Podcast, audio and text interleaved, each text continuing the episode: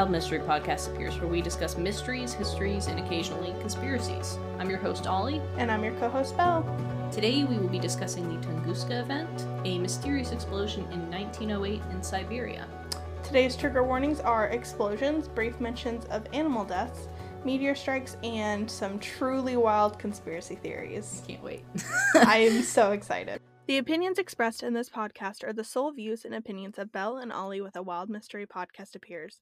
These views are not intended to harm, offend, defame, slander, or negatively represent any individuals involved in a case.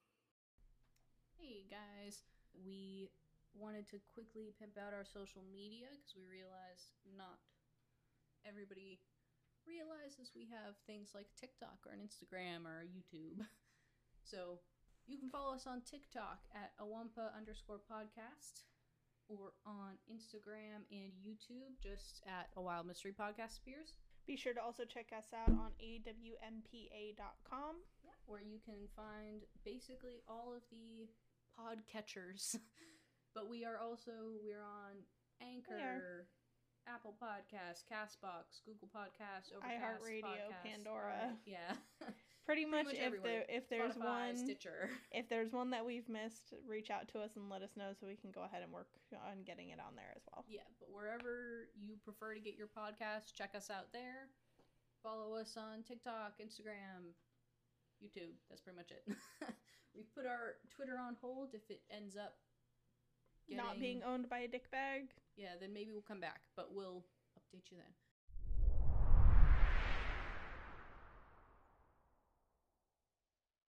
So, quick disclaimer Tunguska, Tunguska, I'm sorry.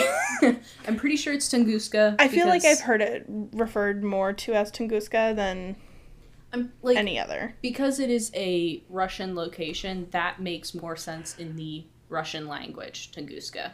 So, that's where I'm that's where I'm at. I'm with you. you know. Okay.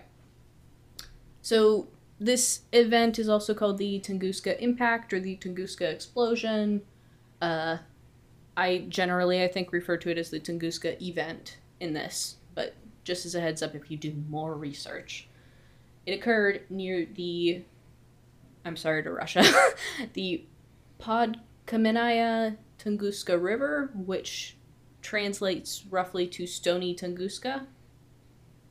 Um, the location is kind of like a sparsely populated northern taiga, which is a type of forest that is kind of like between the tundra and the temperate forest. So it's basically it's what we've got in Alaska, like the we have taiga. It's basically a a northern forest. Gotcha. Okay. in present day Krasnoyarsk Krai, Krai in Siberia. Why do you do this to yourself? I don't know. I should be practicing the pronunciations, but I'm not.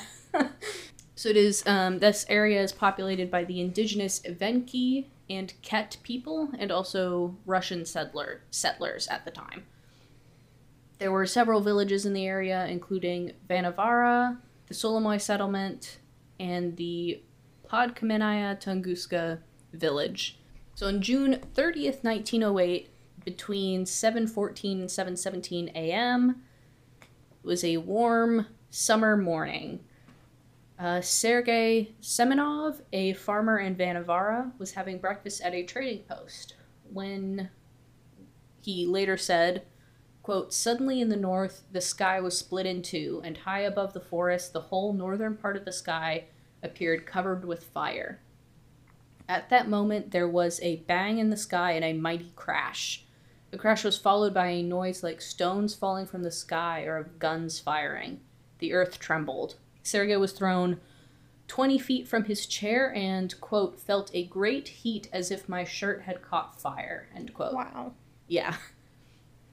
So 20 feet, which, okay, sorry, one second. 20 feet is about six meters, a little over six meters. the impact um, was about 40 miles or 64 kilometers from Sergei. Witnesses as far as 900 miles or 1500 kilometers away described a fireball or bright column of light, almost as bright as the sun, streaking across the sky. This light lasted about a minute and seemed to flatten as it neared the horizon. Some described the light as a flying star with a tail that disappeared into the air as they watched. It appeared two to three times larger than the sun, so that's just like, you know, location of it versus the sun. Mm-hmm. and there were a lot like a lot of different people reported different colors, but generally they were like red to bluish white. Some people just saw the a pillar of fire and smoke rising from the horizon, and even in London, some reported a flash of light and plaster falling. London, England, I mean. Not that there are many other Londons. I getcha. So generally, there was a light followed by sounds like artillery fire, and in some places, as much as 10 minutes were between the light and the sounds. The sounds were also described like peals of thunder, followed by eight loud bangs like gunshots. Wow. So just like quick note about the the difference, the time difference between the light and the fire. That just like lightning and thunder represents the difference between the speed of light and the speed of sound. So, mm-hmm. the farther away that people were from the event, the longer it was between when they saw the light and heard the sound. Yep. So this the sounds were followed by trembling ground and hot winds strong enough to throw people down and shake buildings as in an earthquake. That quote is from Encyclopedia Britannica. The shockwave broke windows in a town 35 miles or 60 kilometers away. It registered with barometers as far away as England, in some places measuring a 5.0 on the Richter scale, and the shockwave circled the earth twice. Wow. Yeah, the Ket people described the light coming from the west, deer fleeing away, and wind strong enough to knock down trees. NASA science says, quote, dense clouds formed over the region at high altitudes which reflected sunlight from beyond the horizon. The Smithsonian Astrophysical Observatory, um, there's one in Massachusetts and one in Hawaii. I wasn't sure which one it was, but probably Massachusetts, I'm assuming and the Mount Wilson Observatory in LA measured a sharp decrease in atmospheric transparency lasting months. This was probably due to the dust particles suspended in the air after the blasts. Mm-hmm. Hundreds of reindeer, which were the livelihoods of the local herders, um, were killed or at the very least were thrown into the air. There were no evidence of people killed, but there are some there's some talk of three deaths. Um, the sky also, this is super weird. The sky glowed at night as far away as England and Asia. Hmm. Um, it was this effect was compared to the atmospheric effects following the 1883 eruption of Krakatoa. Uh, some witnesses in England and Asia said that they could read the newspaper at night outside with no artificial light. Um, and this glowing sky was also accompanied by brilliantly colored sunsets and massive silvery clouds. Some of the Ket people said that the brightness of the sky preceded the event by at least one night. Uh, trees were also flattened in an approximately 830 square mile or 2,000 square kilometer area, most of mostly inhabited, uninhabited forest land. Trees were charred more than 40 square miles or 100 square kilometers in radius, and the heat damaged crops around Vanavara. So these freaking villagers, like, were kind of fucked by this whole thing. Yeah, no shit. The impact was known by locals to be near the Stony Tunguska River in central Siberia, um, an unpopulated, swampy taiga area. Newspapers at the time reported that it may have been a volcanic eruption or a mining accident, or even an asteroid or comet impact. No one visited Ground Zero for decades, and eyewitness accounts were only collected two to five decades afterwards, and mostly cons- or you know mostly consisted of secondhand oral accounts. Really? Yeah. So while we digest how this massive fucking thing could happen and then nobody investigates it for 20 years. um, let's take an ad break.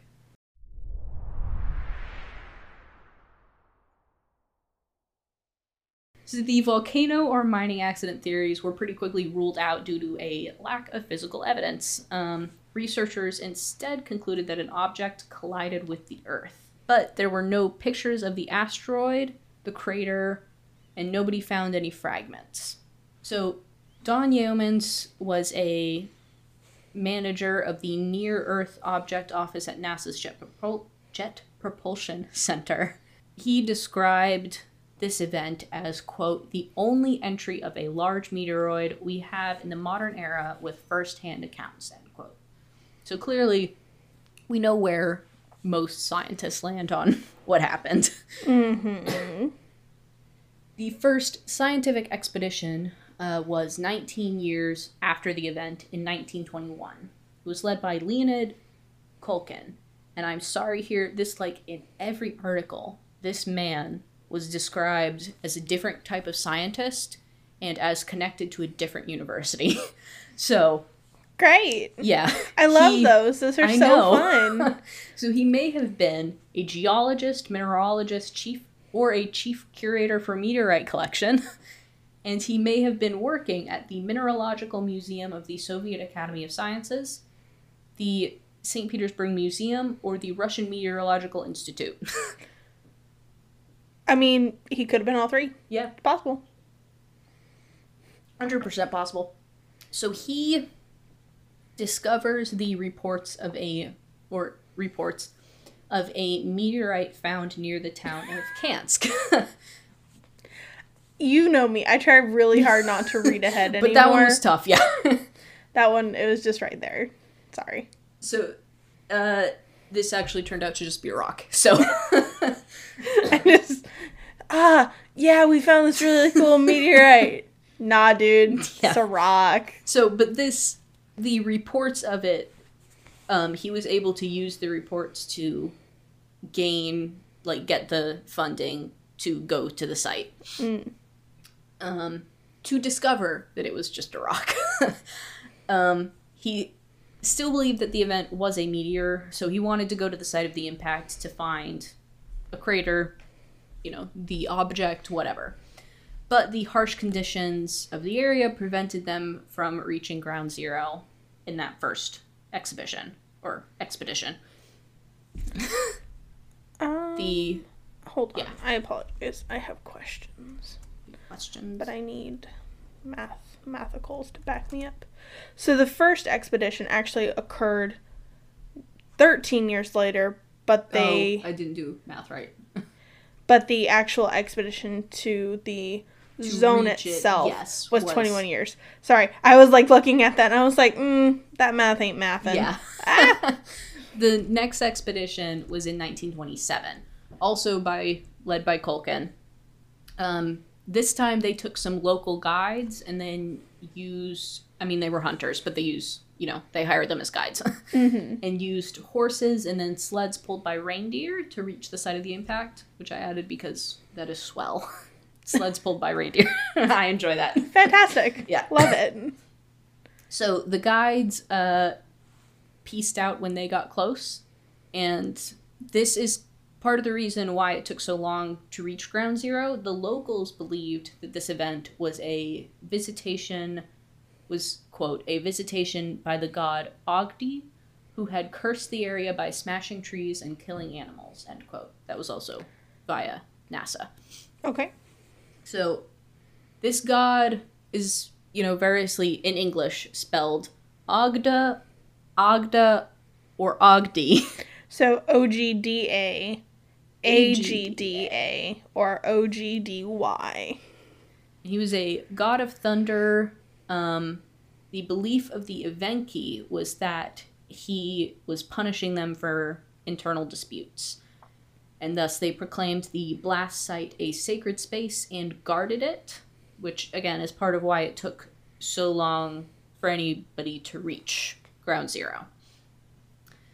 Because they were not about to tempt him again, which I think is fair if that's your belief. Like, Mhm. I would also be like, Yeah, like, sorry, dude. We'll behave now. So the epicenter of the blast was a marshy bog where nothing was really growing. They found plenty of evidence. Um, about 80 million trees were on their sides in a butterfly shaped radial pattern, with their trunks essentially pointing to ground 0 Does that make sense? Yeah. Um, I mean, it's just like a standard blast effect. If you have a center Yeah. point and it expands from there, you're going to lose power at certain points. So, Yeah. whichever way they're blown, obviously the tip of the tree is what's going to go over, and the trunk is going to more than likely stay in the ground. So the trunk or is at going least to pull point. out, you know. Yeah. Yeah.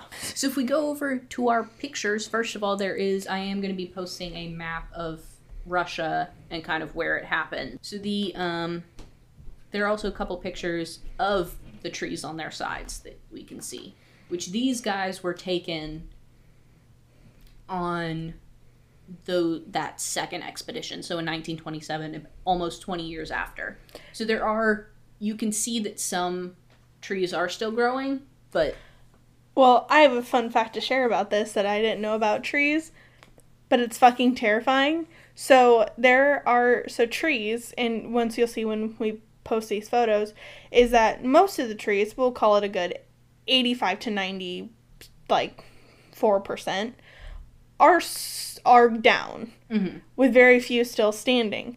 Now, I fully believe that they started down, but when trees are blown over, if the roots are still intact, motherfucking trees can snap back into place. Did you know that shit? I didn't. That's Have you ever watched that? Because it's horrifying.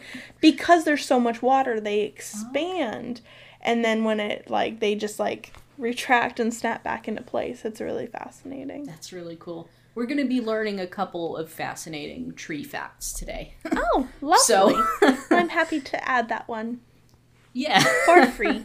Add that to the list. So, uh, Yeomans, who is again the NASA Jet Propulsion manager, um, said, quote, later when the team arrived at ground zero, they found the trees there standing upright, but their limbs and bark had been stripped away. They looked like a forest of telephone poles, end quote. Hmm.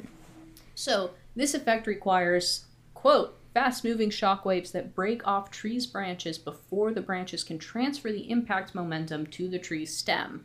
That's from NASA Science, which I found that very interesting. So, you can actually see in these pictures Mhm. that the trees that are clearly dead but are still standing, they don't got branches. Ain't no branches on them trees. No. So basically, the shock wave was so fast that it blew off the branches Yep. before the tree had a chance to fall over. but that was really only like it happened especially close to the epicenter. Farther away, it just knocked over trees. Yeah. So years later, the same effect was found at a different explosion site, the um, site of the atomic bombing at Hiroshima. There were um, lots of potholes in the bogs that were at first assumed to be craters, but testing and draining found that none of them were. Which is funny because my assumption would be is like that plant that some plant had gone grown there and just got like blown the fuck away. I would not have assumed a meteor. Yeah, but basically, at the end of the day, they found all this shit in this, you know, remote, uninhabited forest. They did not find an impact crater or meteorite fragments. Mm-hmm. So the last expedition, also by Culkin, was in 1939.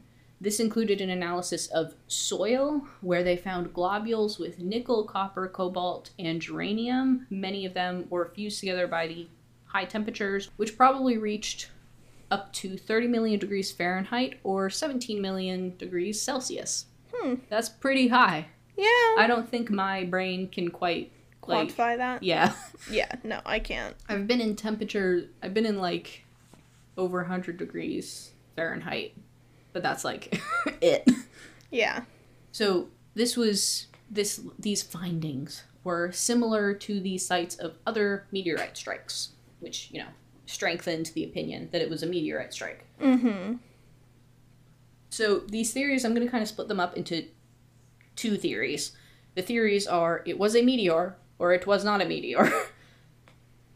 So we're starting with that it was a meteor. And I'm using this probably isn't the most scientific thing to do, but I'm kind of using meteor in this as like a umbrella term to include meteor, comet, asteroid. Which apparently there is a difference, but it's it's a it's a difference that I as somebody who has not really studied space that much don't know that I fully understand. Basically, like from and I'm sure I'm gonna be wrong. So hopefully, I kind of wrote it down so we'll we'll test you.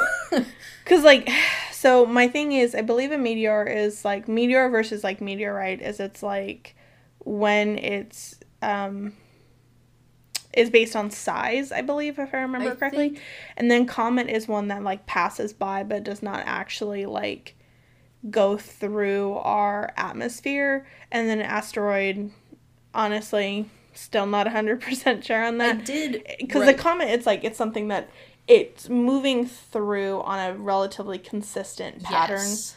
um, within the galaxy and an asteroid is just kind of like there but Uh-huh. then a meteor or a meteorite is something that actually go- comes through the atmosphere and actually. It's kind of in an orbit. yeah Yeah. and then eventually it'll um, fall into the atmosphere Mhm. make entry and then based on the size it's either a meteor or a meteorite Yeah. I believe, I think but I took Yeah, astrology remember. a really, really long time ago. I kind of wrote down the basic difference between asteroids and comets later on so that we have a basic understanding. But we'll get to that in a minute. yeah, for sure. So, on February 15th, 2013, in Chelyabinsk, Russia, um, about which is about 1,500 miles or 2,400 kilometers west of the Tunguska impact site, a meteor about the size of a five story building broke apart 15 miles or 24 kilometers above the ground. Wow. This generated a shockwave about equivalent to a 550 kiloton explosion, blew out about a million windows, and injured about 1,000 people. But it was not enough to knock down trees or structures. Crazy. this is wild. It was a big break in the Tunguska case because it allowed for more accurate modeling of the event. So Yeoman said, quote, the general agreed upon theory is that on the morning of June 30th, 1908, a large space rock about 120 feet across entered the atmosphere of Siberia and then detonated in the sky. It is still referred to as an impact event, even though it wouldn't have actually hit the ground, which is interesting. Mm-hmm. And then after Chelyabinsk, the size of the object was revised to be about 164 to 262 feet, or 50 to 80 meters in diameter. It was estimated to have entered the atmosphere at about 34,000 miles per hour, or 55,000 kilometers per hour. Weighed about 220 million pounds, or 100 million kg Kilograms. Yeah, kilograms. it heated the air around it to about 44,500 degrees Fahrenheit or 24,000 degrees Celsius. And between 15 and 30,000 feet or 5 to 10 kilometers above the ground, a combination of the pressure and heat caused the asteroid to fragment, basically just exploding. This produced a fireball, releasing the equivalent of about 185 times the energy of the bomb that was dropped on Hiroshima, or the equivalent energy of as much as 15 megatons of TNT. Damn. Yeah. This theory explains the lack of impact crater. The asteroid was consumed in the explosion. The dense clouds that formed afterwards over Europe and Asia were likely noctilucent clouds, which are silvery and bluish white and are usually visible on summer nights in high latitudes, which perfectly fits Mm-hmm. this scenario. Encyclopedia Britannica says that these clouds, quote, often exhibit a tenuous wavy pattern that indicated the existence of strong winds at that altitude, end quote. It's basically, these are rou- rare clouds that form at higher altitude than any other cloud form, about 50 miles or 82 kilometers. Wow. They are likely formed by ice crystals and dust from meteor smoke. Hmm. So, this these clouds are used to theorize that a comet was the cause of the explosion. So, one source of contention in the scientific world is whether this was caused by a comet or an asteroid. So, the difference asteroids tend to be rocky and orbit the sun a little bit closer to the Earth, um, and they have a higher likelihood of crossing Earth's orbit. While comets are made of ice and dust, may orbit the sun, but don't have to. But basically, they have long term orbits and eventually return. They would strike the Earth at a greater velocity than asteroids. So, the, some of the stuff that points towards it being an asteroid is an asteroid would like it would be the largest asteroid impact in recorded history if it was an asteroid. A 2001 study showed an 83% probability that the object came from an, the asteroid belt and followed an asteroid like trajectory. The only remains that were found that could be part of the object were tiny shards, rocky, less than one millimeter across each, and that points to an asteroid. If it was an asteroid, the radiant energy from the blast would be enough to ignite forests, but the blast wave that followed that would then extinguish the fire, which would result in charred trees but no sustained fire. So, no forest fire, but charred trees, which there were. Right. So the comet, some things that point to it being a comet. In 1930, British astronomer F.J.W. Whipple proposed that it was even the comet Encke. I'm sorry, E N C K E. Um, the glow could have been from the comet's tail. Critics say that the comet would have disintegrated too fast because it was made of ice, but proponents say, quote, it could have been an extinct comet with a stony mantle that enabled it to remain intact until it reached the lower atmosphere, end quote. It's from the American Physical Society, or APS. Uh, this was the favored theory, at least in Russia, for a while after the event. I'm not 100% sure about that theory that it could have been an extinct comet, but Yeah. who knows? I mean, I mean, like if it exploded in Earth's atmosphere, it is extinct. but I think basically what they mean is like so comets are typically revolving in an orbit. So Mhm. if a comet dies, it's no longer orbiting and it's just Okay. there and so therefore it becomes an extinct comet. okay. I believe. Another source of scientific contention is what was this body made of? Uh, the NASA theory rests on that it was a stony asteroid, but many other people felt that a comet made of ice made more sense because it would completely dissolve in the blast, leaving dust behind, thus the noctilucent clouds. Um, but it doesn't necessarily fit the reconstruction of the event that a, you know a comet Mm-hmm. because the icy body would have lasted or wouldn't have lasted as long as this object would need to. There is a theory by a group of scientists, including Daniil Khrennikov at the Siberian Federal University, published in 2020, that it was an iron asteroid. Okay. So this group of scientists um, modeled a bunch of different scenarios, exploring that it was made of rock, ice, or iron. Um, and they proposed that iron was the most likely. Uh, this would involve the object entering the atmosphere at a shallow angle, grazing the Earth, and then passing back into space. The meteorite would be about the size of a football field, um, 656 feet or 220 meters wide. Passed through the upper atmosphere, heated rapidly, and then passed out again. The shockwave would have flattened trees, caused an explosion of about the right magnitude, and any vaporized iron would have condensed into dust and be indistinguishable from terrestrial iron, not visible when just looking at the ground. No asteroid fragments would have been left behind, obviously, and it mm-hmm. supports the noctilucent cloud formation as well, meaning that the asteroid, like basically, the asteroid would lose mass in its adventure here, but it wouldn't explode, you know? If the object did graze the Earth, then it must, like, this is what they said, that if the object did graze the Earth, it must have been iron, because rock or ice couldn't have lasted That long. that long. If it's true, then things could have gone way worse for us on this day.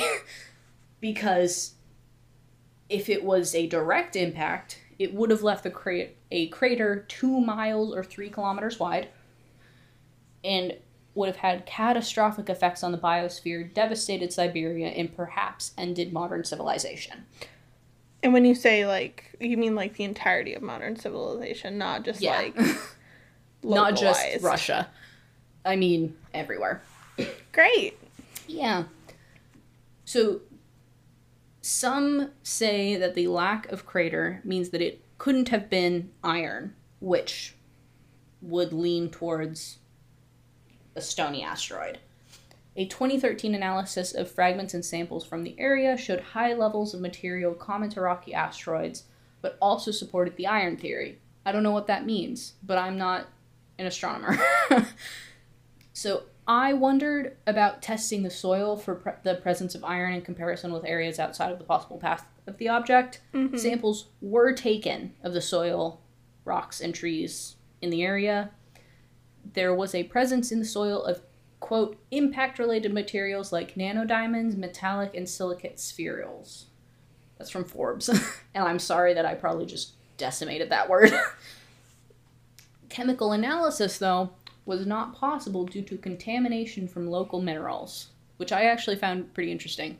I think that there were um, essentially, I'm way dumbing this down because I didn't fully understand it, but I think that some of the rocks in the area were magnetic, so over time they contaminated Oh, samples yeah, and they couldn't, That you makes know. sense.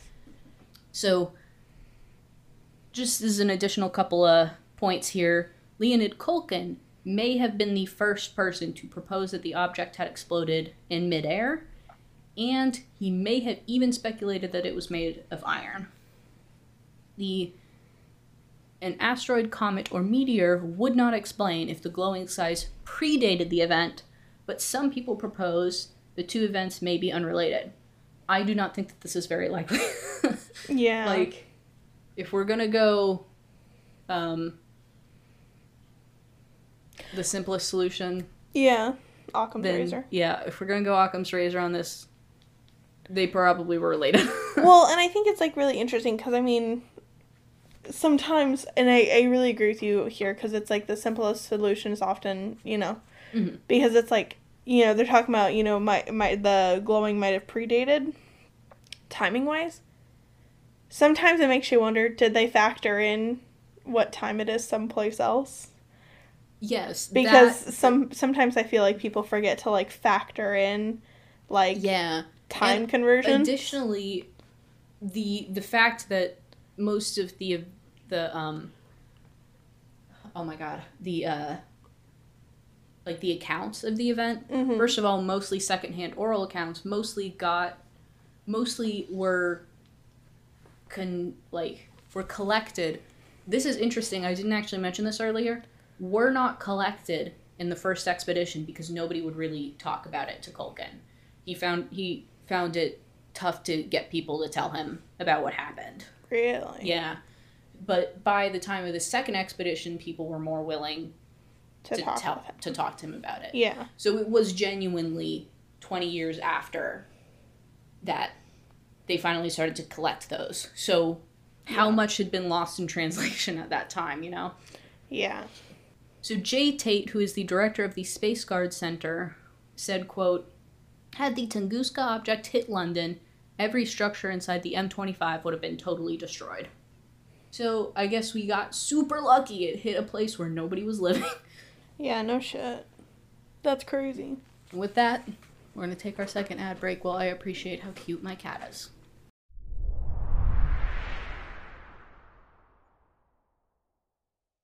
We're going to come back with the not meteor theories, starting from least wild and going to most wild.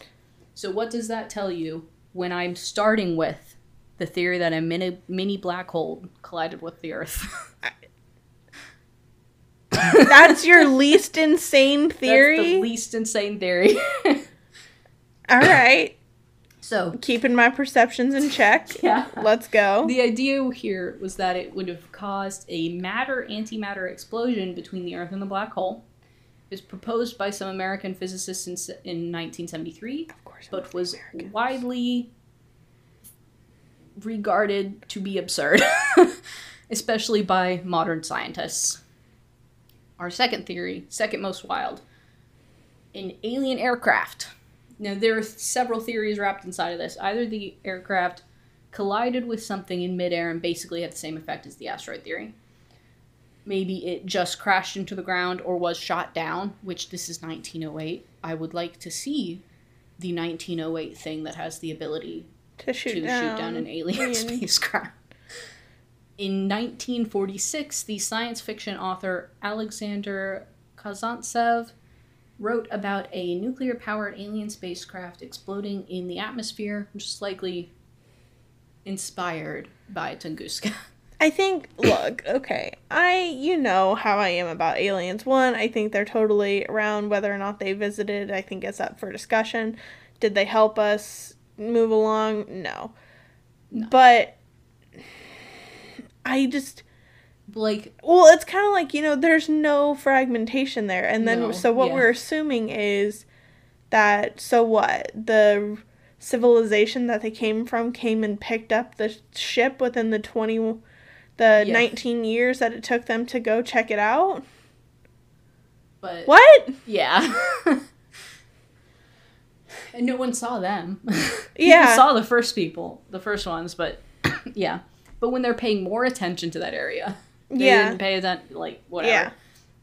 So, number three, the most wild theory that it was Nikola Tesla. um, I love this theory. so basically, my the eye idea, is twitching okay the idea is that a it- this was caused by a laser beam from a secret testing of a wireless energy transmitter that he created. Okay. so apparently he was actually trying to create something like this, which like just that fact made me go, "Oh, okay." but um so he wrote about the destructive possibilities of this weapon in 1907 and 1908. So basically, the idea here is the is timeline a added up yeah Yes, it's a coincidence. so, i don't know ask gibbs yeah. coincidences don't exist but yeah, ask him about no. this specifically. That's though. a fucking coincidence. I just think also like scientifically speaking, like that doesn't really track. no, I don't think so. Like but but I'm also not a scientist. yeah. so I don't know. But basically, at, at the end of the day, the when you look up the Tunguska event, it is like you have to dig for anything that isn't a theory about an asteroid or a comet. And mainly it's theories about asteroids.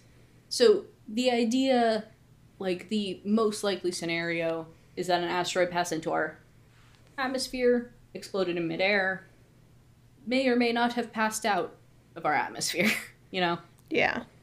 But I leave it to you. I mean, I leave it to NASA, who says this happened. So, no other event of comparable magnitude has occurred in recorded history. We now celebrate Asteroid Day on June 30th because of this event. Um, I mean, I say we now celebrate as if I was aware that this was the day before I started researching this. But in recent years, scientists, especially astronomers, have started to take the possibility of catastrophic comet and asteroid impacts very seriously. So Yeomans, again the NASA dude, estimates that a Tunguska-sized asteroid enters Earth's atmosphere an average of once per 300 years. The current estimate is closer to once per 200 to 1,000 years. So, there are, though, observing programs that exist to watch for near Earth objects, uh, or NEOs, and discuss what to do and or what would happen in various events. So, like, Yeomans actually worked for one of these. Yeah. but there are literally people who work for NASA's Jet Propulsion Center or, you know, Mhm. other I'm sure they they exist in Russia too, I'm sure, because they Oh, have a I'm massive sure scientific community in Russia. yeah. Um that just like keep a lookout for these guys and talk I'm about sure what, most country space programs Yeah. have some version of this, and Because like it's a real possibility. yeah, look at what happened in Chelyabinsk and you know, thousand people died. Yep. So but if you're if you're finding yourself panicking about this, don't worry, they've literally got the best minds on earth on Yep. this problem. So I'm I'm feeling pretty safe in their hands. Yeah. Or you know, you could just take my approaches. Well, Well, If we it does die, we happen, die, you well, know? it's if we die, then well, I guess that's no longer my problem. Yeah. That's also yeah. Sorry, it's that's my It's the very like nihilistic way of looking at it. that is it is, and it's well because I've told you that's how I view like going to the chiropractor. It's like Yeah. you know I get the well like what do you do if they you know like accidentally like snap your neck and kill you? I'm like well it's no longer my problem. Yeah. Okay, sorry. Death is the least the least I have to fear. Yeah, that got. yeah. We're just gonna there are on. worse things than death is basically what I'm saying. But like expulsion. yeah. Sorry, could not throw in the Harry Potter reference. Sorry. yeah. Moving on. This has been the Tunguska event, a mysterious explosion in 1908 in Siberia. Thank you for listening to today's episode of A Wild Mystery Podcast Appears, recorded and produced by Ollie and Bell. Please check out all of our social media where we have additional information shared. You can find all of those links at our website at awmpa.com. We'd love to hear your feedback for our podcast, so be sure to rate and review. Tune in next week for another episode of A Wild Mystery Podcast Appears.